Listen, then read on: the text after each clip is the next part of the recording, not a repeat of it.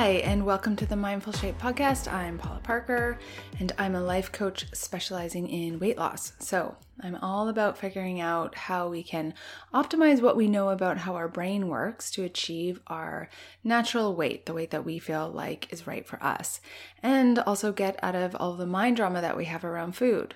So, one area that really interests me is neuroscience, and so I went really into the weeds on this one. I know it's taken me a little while to get it out. Also, had some technical difficulties with a new computer, um, but we are getting there. All right, so for this episode, I'm going to summarize the hours and hours of research that I did and learning about neurobiology for you in the context of weight loss. So I know that for me, when I understand what's happening in my brain and my body, it not only helps me do what I need to do in a practical sense, but it also really takes away any kind of shame and guilt that uh, is around my body or around overeating. So, we're going to nerd out a little today, but I've simplified it down so that by the end of the episode, you'll understand these things. One is what dopamine does and why it's important to know about, why you should even care how to harness dopamine for weight loss, the neuroscience basis for embracing the journey. I know we've all heard that a million times, right? Embrace the journey. But what does neuroscience uh, say about this? And then also, finally, the neuroscience behind being in a rut. So, so often we can feel like we're in a funk or we're in a rut. And I'm going to talk about how we can really use what we know about neuroscience to um, just explore why this happens and also how to get out of it. I'm going to be referencing the work of some very smart people whom you may want to check out yourself. Both are Stanford professors. So one is Dr. Andrew Huberman, and the other is the author of Dopamine Nation, which I've been listening to on Audible. And her name is Dr. Anna Lembke. So I'll link to both of them in the show notes. So in case you want to go into more depth on their research, then I will provide that for you. Okay, so let's talk about dopamine. Dopamine is not only responsible for how you feel right now, in this moment, as you listen to me, but also how you're gonna feel in an hour from now. You're probably familiar with the idea of dopamine hits. That's what I always thought of. Like you get a dopamine hit from things like the pleasure you get from a lick of ice cream or something like that. But what I've come to realize is that understanding is actually a very narrow view of dopamine. And after listening to this episode, I think you'll really appreciate knowing the full story. Plus, you know, side benefit, you'll be fully equipped to impress your partner tonight at dinner, going over the neuroscience. so here we go. Dopamine is a neuromodulator, which means it's coordinating neuron activity. It determines which circuits in your brain will be active and which will be inactive. So it's very powerful because it has this broad effect, which is why it can affect both our energy and even our confidence in whether we think we can achieve something or not. For example, adrenaline and dopamine often work together. This is that broad effect that I'm talking about. So, adrenaline or epinephrine, it's also called, is responsible for energy, and dopamine colors the subjective experience of an activity. So, for example, adrenaline without any context is perceived as fear, but adrenaline with dopamine is excitement. Many years ago, I went to an amusement park in Ontario called Wonderland, and I went on a ride that was mimicking an elevator in free fall. Now, think of how terrifying this experience is without the context, the safety of knowing it's only a ride. It's the same physical experience of the body, but ultimate terror without the dopamine that's providing the context, right? This is so important to know when it comes to our thought work because, of course, we get to provide the context, right? So, in a sense, we are in charge of how much dopamine we get out of our experience. And this is how we can really harness dopamine. But I'll talk more about that a little bit later. And I'll even give you really specific ways that you can start optimizing your dopamine system. But first, I want to explore more about what it is and how it works. So, dopamine is often associated with pleasure, but it's more accurate to think of it as drive. Your dopamine system is the primary determinant of your levels of motivation, desire, and your willingness to push through difficulty. So critical when it comes to your weight loss, right? All animals, including humans, have the same system, and it's responsible for drive, for the desire to consume anything. So it makes us look outside of ourselves and pursue things outside of ourselves. So if you've ever found yourself with energy to go to the store at 9 p.m. and get snacks or even bake cookies, it was driven by dopamine. Or if you've ever had one cookie and then wanted another right after, that's dopamine too. Same thing goes for your willingness to achieve and go after your weight loss goals. Dopamine will help you create a healthy food plan for the week and sign up for that meditation class. So, no motivation equals a low dopamine state, and lots of motivation equals a high dopamine state. So, you might be wondering now, is dopamine a good thing and I want more, or is it a bad thing if I'm if it's getting me to get off the couch and make cookies at nine o'clock on a Tuesday night? the answer is more nuanced than that. So, dopamine feels good. When our brain is flooded with dopamine or when it's released even a little bit, we feel a pleasurable sensation. So, on the one hand, we do want to ensure that we have it, but there's a downside to too much dopamine. Dopamine is something you don't want too high or too low for too long. It's all about staying in a dynamic range, and that's because of the pleasure pain balance. So, let's talk about how this works because it's so, so interesting and really relevant to overeating and snacking. Then I'll share how we can actively manage this system. So let's talk about the pleasure pain balance. I want you to picture one of those balance scales. They're also known as scales of justice. You'll see them in like crime shows, like in the lawyer's office or something. They have that stand in the middle and two scales or plates on either side. So I want you to think of it as this is your dopamine balance scale. And on the one side is pleasure, and on the other side is pain. Pleasure and pain are co located in the brain, which means that the same parts of the brain that process pleasure also process pain and they work together like a balance scale. So imagine this balance scale is at rest, meaning it's parallel with the earth. Let's say that is baseline. That's where it's level, where it's perfectly balanced, and this is where it wants to be at all times. Now, remember that term baseline because I'm going to be referencing that later on. So, your baseline is where your dopamine levels are set, and that can change. It is also related to genetics. So, if you can think of someone who's always just been really motivated and has a ton of energy all the time, it's likely that their dopamine baseline is set higher than average. Really interesting, right? But this is also something that we can change, and I'm going to talk about how to do that. So, when we do something pleasurable or rewarding, like eating a cookie or even finishing a work project, we put pressure on the side of pleasure. And when we do something painful, like stub our toe, there's pressure on the side of pain. As you can imagine, when we put pressure on one side of this balance, it goes down, and the other side goes up in equal measure. The dopamine system in our brain works the exact same way. So the brain will work very hard to restore balance because our body's like homeostasis. So when you eat a cookie, have a glass of wine, I want you to imagine you're piling those things on your dopamine scale on the pleasure side, and that releases dopamine. Then your brain restores balance, and it does this by putting pressure on the pain side in an equal and opposite amount. And this can happen very quickly. That's that moment of wanting just one more cookie, another glass of wine, just one more episode of, you know, like some crazy reality show.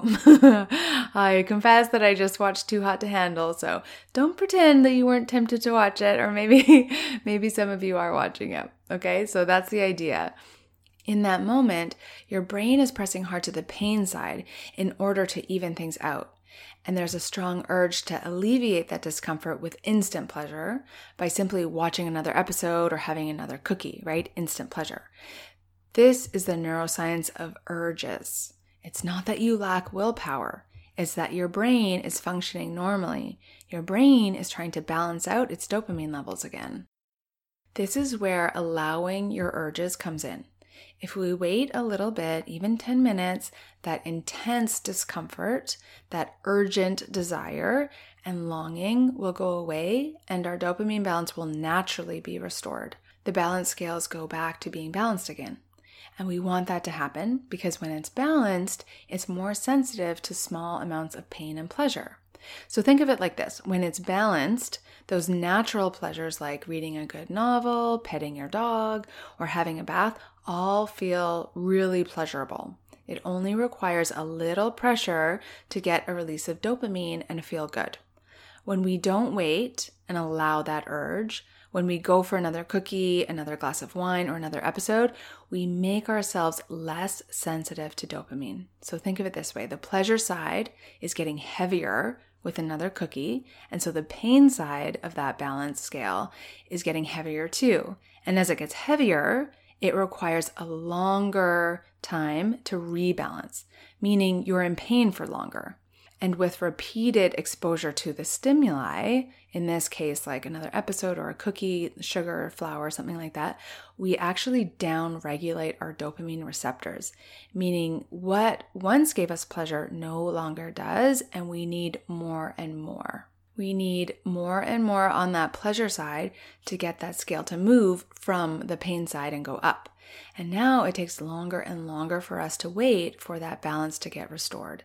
So it's really hard to experience pleasure when you're not eating the sweets now. Without more and more, we experience all the pain, right? This is the withdrawal, and it can include insomnia and just feelings of like funkiness, like dysphoria, right? All around the river of misery.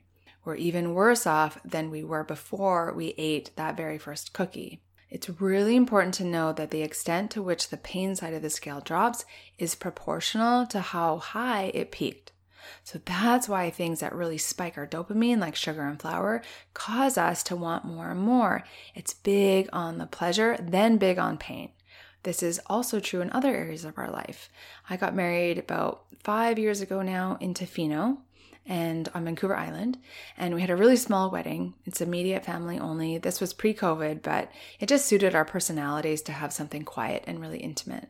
And maybe you can think back to the days following your wedding if you got married. Did your mood drop? Were you a little down? Maybe had a little less energy?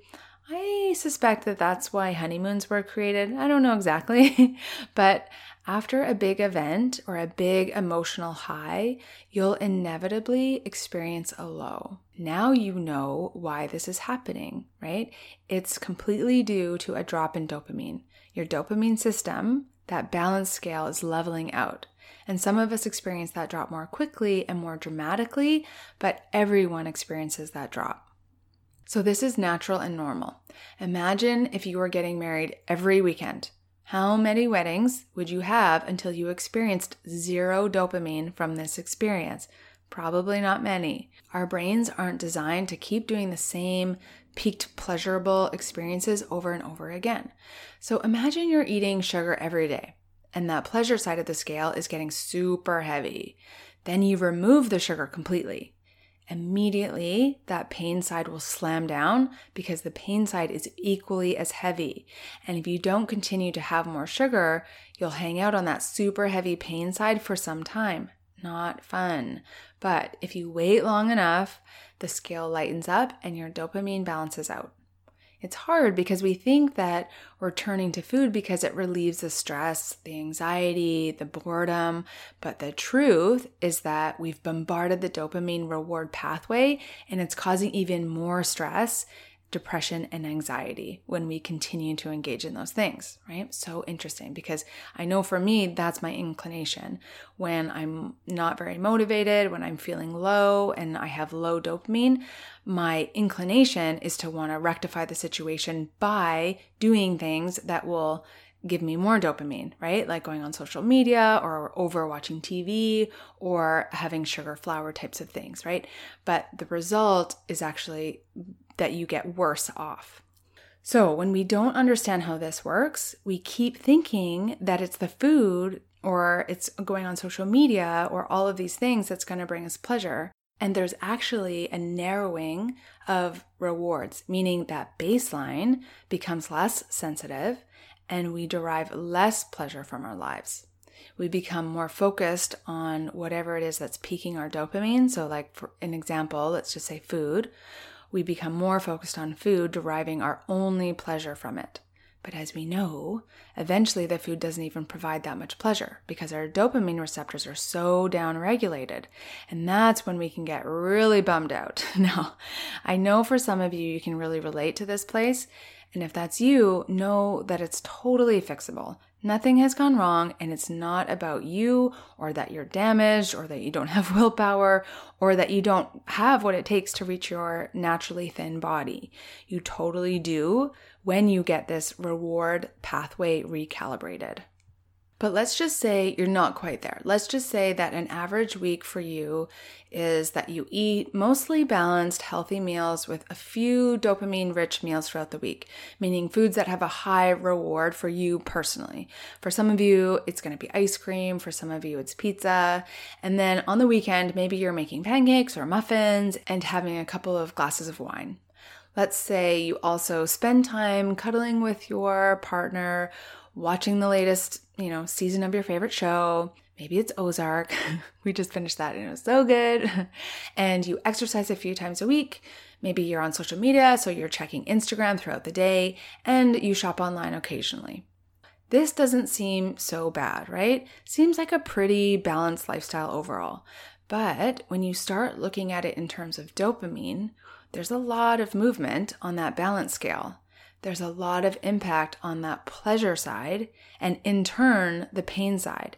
And ever so slightly, that pain side has gotten heavier and heavier until you're not really getting pleasure out of your life anymore. You just feel like you're going through the motions. You're in a rut, right? What we tend to do is look for even more pleasure to pull us out of that rut, like I talked about before, right?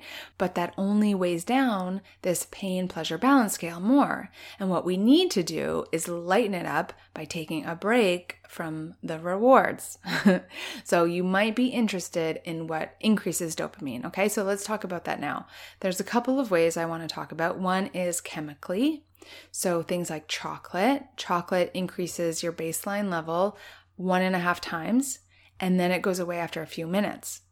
Just to give you an example of like how to put that in context, cocaine increases your dopamine two and a half times. So it's kind of interesting, right? I actually thought it would be way more than chocolate, but chocolate is one and a half times.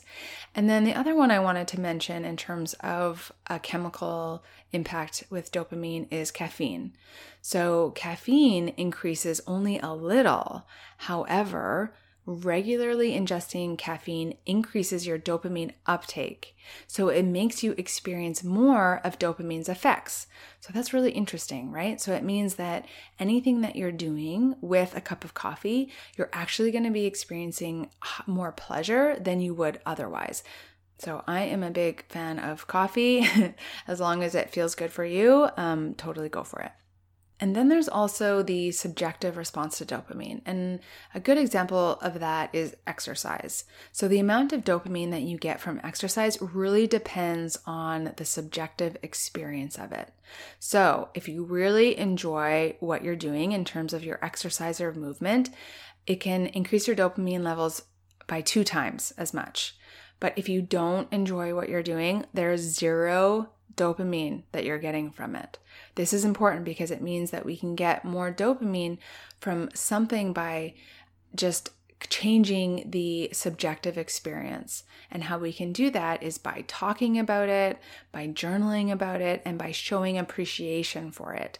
And by it, I just mean anything in your life that you want to enhance, right? That you want to get more pleasure out of. So you can't force enjoyment of something, but you can enhance it. So you might be thinking this is kind of a cruel joke from an evolutionary perspective, right? Every time I experience pleasure, I must also experience pain. Why is this the case? So I thought this was really interesting. Dopamine helps us seek substances and pleasure for our survival. So you can imagine in hunter gatherer days, you get up, you look around, and you notice there's no food. You need to generate energy to get the food. You need to cultivate that desire. Otherwise, you're just going to sit there and die of starvation, right? So, dopamine, the desire, and adrenaline, the energy, kicks in. So, you go out, you find food, then your dopamine peaks. And if it stayed there, if it didn't balance out, you wouldn't ever forage again. So that's why we have these highs and lows. But is there a way for us to experience these peaks without the dopamine withdrawal, without all that pain? if dopamine is responsible for desire and drive, how do we stay motivated and keep our dopamine levels stable and healthy, right? Like, how do we maintain our dopamine levels in that dynamic range that I talked about? So, let's talk about how to keep this dopamine balance scale level while enjoying life and feeling pleasure. So remember, the pleasure pain balance is governed by dopamine. Pain, including cravings and urges, is coming from lack of dopamine that follows the peak. So we want to avoid or limit intense peaks from things like sugar, flour, and alcohol. And we want to allow time to naturally rebalance our dopamine levels after we do experience a peak whether it's from a cookie or even something healthy like a great run. We want to get out of the habit of constantly trying to change our state when we feel a natural low. And I think for many of us, that's going to be the key takeaway from this whole talk. If you only remember one thing, it's just to know that the best way you can manage your dopamine is to not try to change that low state with immediate pleasure, right? Immediately trying to spike your dopamine because it will naturally recalibrate on its own. So, if you are interested in resetting your dopamine balance, what the recommendation is is to stay away from whatever it is that you know for you really peaks your dopamine. So maybe it's checking your phone or checking social media, um, or it's like sugar, flour, alcohol, anything like that. And if you really are committed to resetting that dopamine balance, you want to abstain from whatever that is for 30 days. So one month. So that is resetting that balance scale. Now, the first two weeks are going to be the hardest, but that's the obvious one. Now, that might be your first step, but let's talk about how we can manage our dopamine system to optimize how motivated we feel, okay? So let's say you do that, you decide, okay, there's this one thing that I'm going to spend 30 days not doing to recalibrate. Then there's another thing that you can do called intermittent release of dopamine. So, what do I mean by that? What it is, is we don't want to expect or chase high levels of dopamine in everything we do, even healthy activities that produce dopamine. What's really interesting is we are more motivated when we don't always get the pleasure we expected. This is why it's more exciting when you're first dating someone and you don't always know if and when they're gonna text you back. And that's why that whole playing hard to get thing is a thing. So, interestingly, I never put this together before, but I was told by our dog trainer that dog training is actually more effective when you don't give them a treat every time, right? You, but you instead give it to them most of the time. We are all animals. Our brains work the same way. So, if there's something that you're trying to stay motivated at, I want you to be creative and think about um, how you can do this thing called intermittent reward scheduling. So, it's when dopamine sometimes arrives, sometimes doesn't, and sometimes does, but in moderate forms. So, think of it in terms of high dopamine, low dopamine, and moderate dopamine and we can create this purposely. So, for example, let's say you're a runner and you want to stay motivated to run for the entire year. You have some sort of race you want to do, or just a goal, or you just want to be a runner, okay? So, you can purposely modulate your dopamine response by controlling dopamine enhancing activities associated with running. So, to peak your dopamine and pleasure from your run, you can play your favorite music, put on your favorite running clothes, run in the nicest weather. So, just know that by doing this, you are increasing the number of conditions required for you to achieve pleasure from this activity again. So, what you can do is the next day, you'll want to run without some or all of those conditions so that your brain will be rewarded only by the act of running itself and will have moderate dopamine levels. If you don't do this, you'll eventually not get any pleasure from your runs and you'll lose motivation. It's like your brain becomes tolerant to running. So a peak shouldn't occur too often and dopamine needs to be varied. So there's no schedule to this. It's important to remember that it needs to be random or intermittent for activities that you want to do over time. So remember that you want to have peak pleasure, tip that dopamine sometimes, but more often than not, maintain the balance. So, if for this running example, you could even flip a coin to decide whether you're going to have a peak dopamine experience and listen to music and when you won't. This is good news for those of you who are getting on the scale every day, right? When it goes up, I suspect that's low dopamine state. If it stays the same, perhaps moderate, and goes down, you get a dopamine release. Kind of interesting way of seeing that number in the scale. If you don't get in your own way by telling yourself that it's not working, you're never to get there, you might as well quit. If you don't do that, you're being motivated to continue weighing yourself. And we know that if you're weighing yourself every day, you're more likely to see that number improve than not. Which brings me to my last and most important point about how we can use what we've learned about dopamine to reach our weight loss goals. I know you've heard it a million times focus on the journey, not the destination. But if you've been as resistant to that concept as me, you really need to hear the neurobiological case for doing this. It has really shifted things for me personally when thinking about my goals. What you may be doing now is attaching your peak pleasure experience to your goal weight number. This looks like waiting until you reach a certain number before you will be happy. Then, and only then, you will get a dopamine hit and feel good about yourself. But just know that when you do that, you are making the journey so much harder than it needs to be.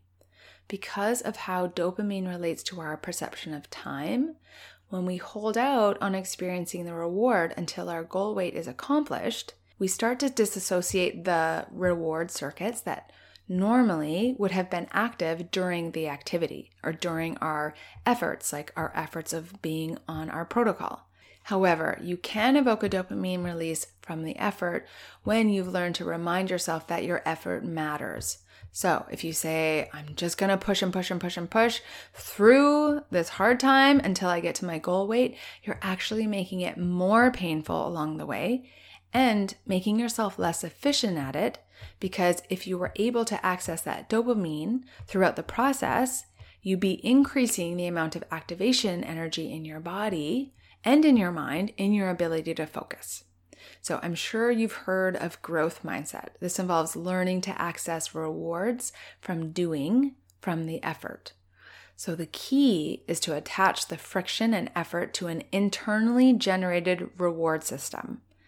The wanting, the craving of your pursuit is a form of pleasure itself. So, what you're thinking and feeling about yourself and what you're doing. For example, it really requires awareness at first. During tough moments, you can say to yourself, Yes, this is very painful. And because it's very painful, it will increase my dopamine later and my ability to access dopamine from my life. This pain is raising my dopamine baseline. In that moment, you are doing the hard thing by choice. That low level or even high level of agitation of getting what you want is actually good because it connects you to activation energy, adrenaline. And another thing that goes wrong when we focus only on that end number, on that end result, is called the dopamine reward prediction error. You expect something to be really great, and it doesn't turn out to be that great. Your dopamine baseline actually lowers. Now you are starting from a lower place and are less motivated overall.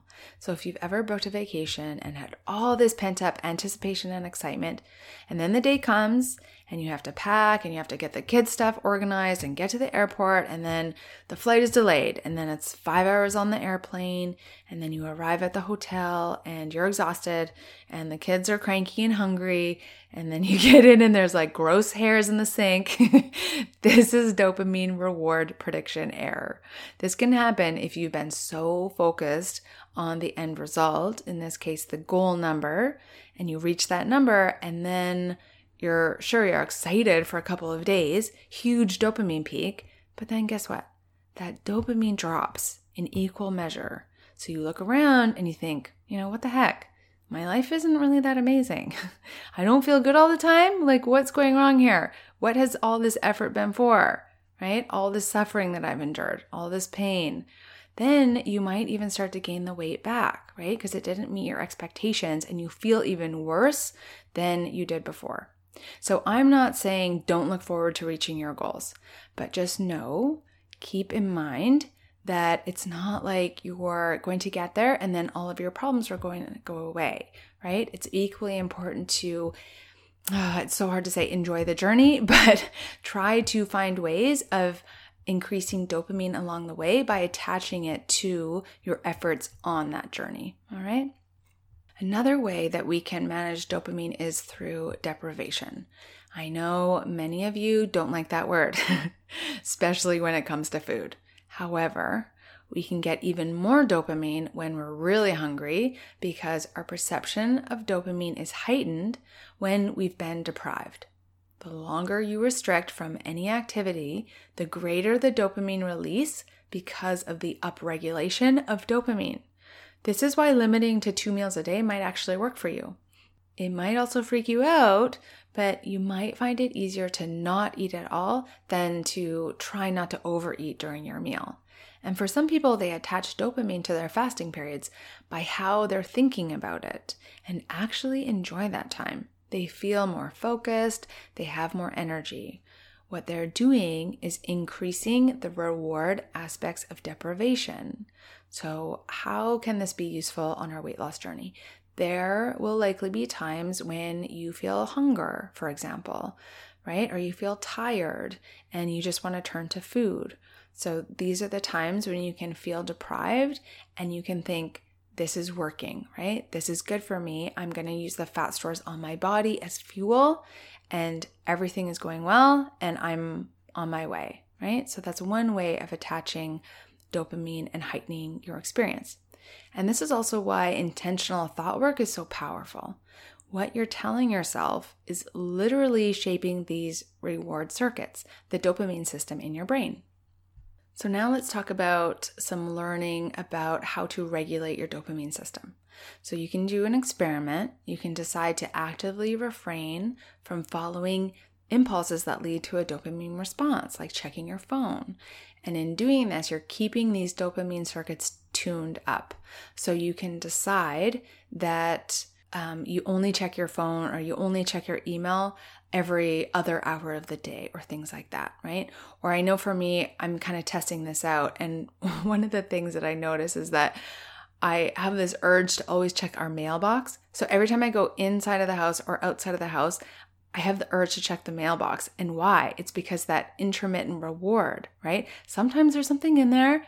Most of the times there isn't, right? But I always have that urge. And I'm sure that when there's something in there, it really doesn't matter what it is it's not even that exciting most of the times. I get a dopamine hit. So, what I'm practicing so that I can tune up my dopamine circuits is that I just notice that urge and I refrain from it, right? And I think of it in terms of I'm tuning up my dopamine circuit. Another thing that you can do is avoid dopamine spikes that aren't associated with hard work or effort. So, like your phone. For the first hour of the day, because at night is when your brain has achieved all of its neuroplasticity. And so that first hour upon waking is when you receive the download of all of that hard work that your brain has been doing. If you immediately go to uh, pleasure on tap, right, like checking your notifications or something, you don't benefit from the processing your brain did at night. And interestingly enough, especially emotional processing, which is done in the latter half of your sleep. All right. And then the last thing, and maybe the most relevant thing for our conversation, is avoiding highly palatable foods. When we do this, it actually makes broccoli taste better. because remember, your current level of dopamine is dependent on your previous level. So let's talk a little bit more about a few ideas of how you can increase your dopamine baseline. So, one is cold exposure. So this is like cold water, like cold baths or cold showers. So this is really in right now. Lots of people are talking about it and let's talk about why it works. So it works because you get a huge initial increase in adrenaline and then your dopamine gradually increases two and a half times throughout your day. So, if you were on the fence about trying this out, you might want to do it and just see if you generally feel better throughout the day. And then the other thing, which we definitely have to talk about, is close social connections. So, having close social connections stimulates our dopamine pathways. So, that's why it's so important to cultivate those friendships, uh, cultivate those relationships that you have in your life.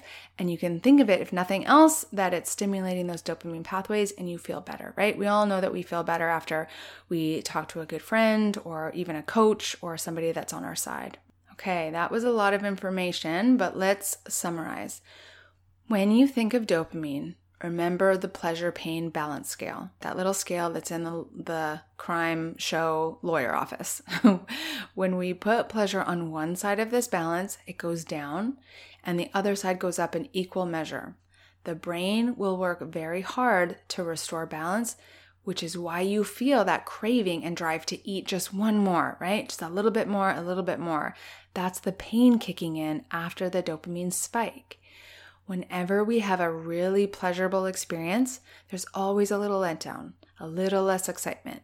I want you to learn how to embrace that and wait for dopamine to rebalance. Don't try to get out of that discomfort right away.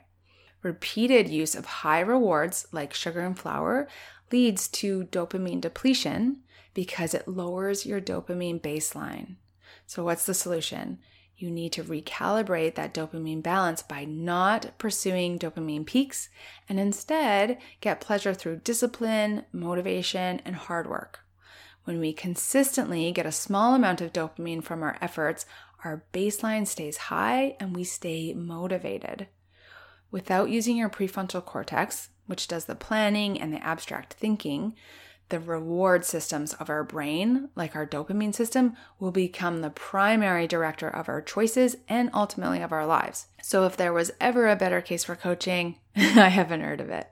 So, listen, if you've made it this far into the podcast, I know that you are into this stuff as much as I am and are definitely a good candidate for coaching to release your weight and get to that goal weight and as I've mentioned, I recently finished my maternity leave a couple months ago. I still have a few openings for private coaching. So if you are at all curious, book a consultation with me just to see if coaching is something that you want. So you can go to mindfulshape.com to book directly into my calendar and we'll have a little chat. Okay, I'll talk to you soon. Bye.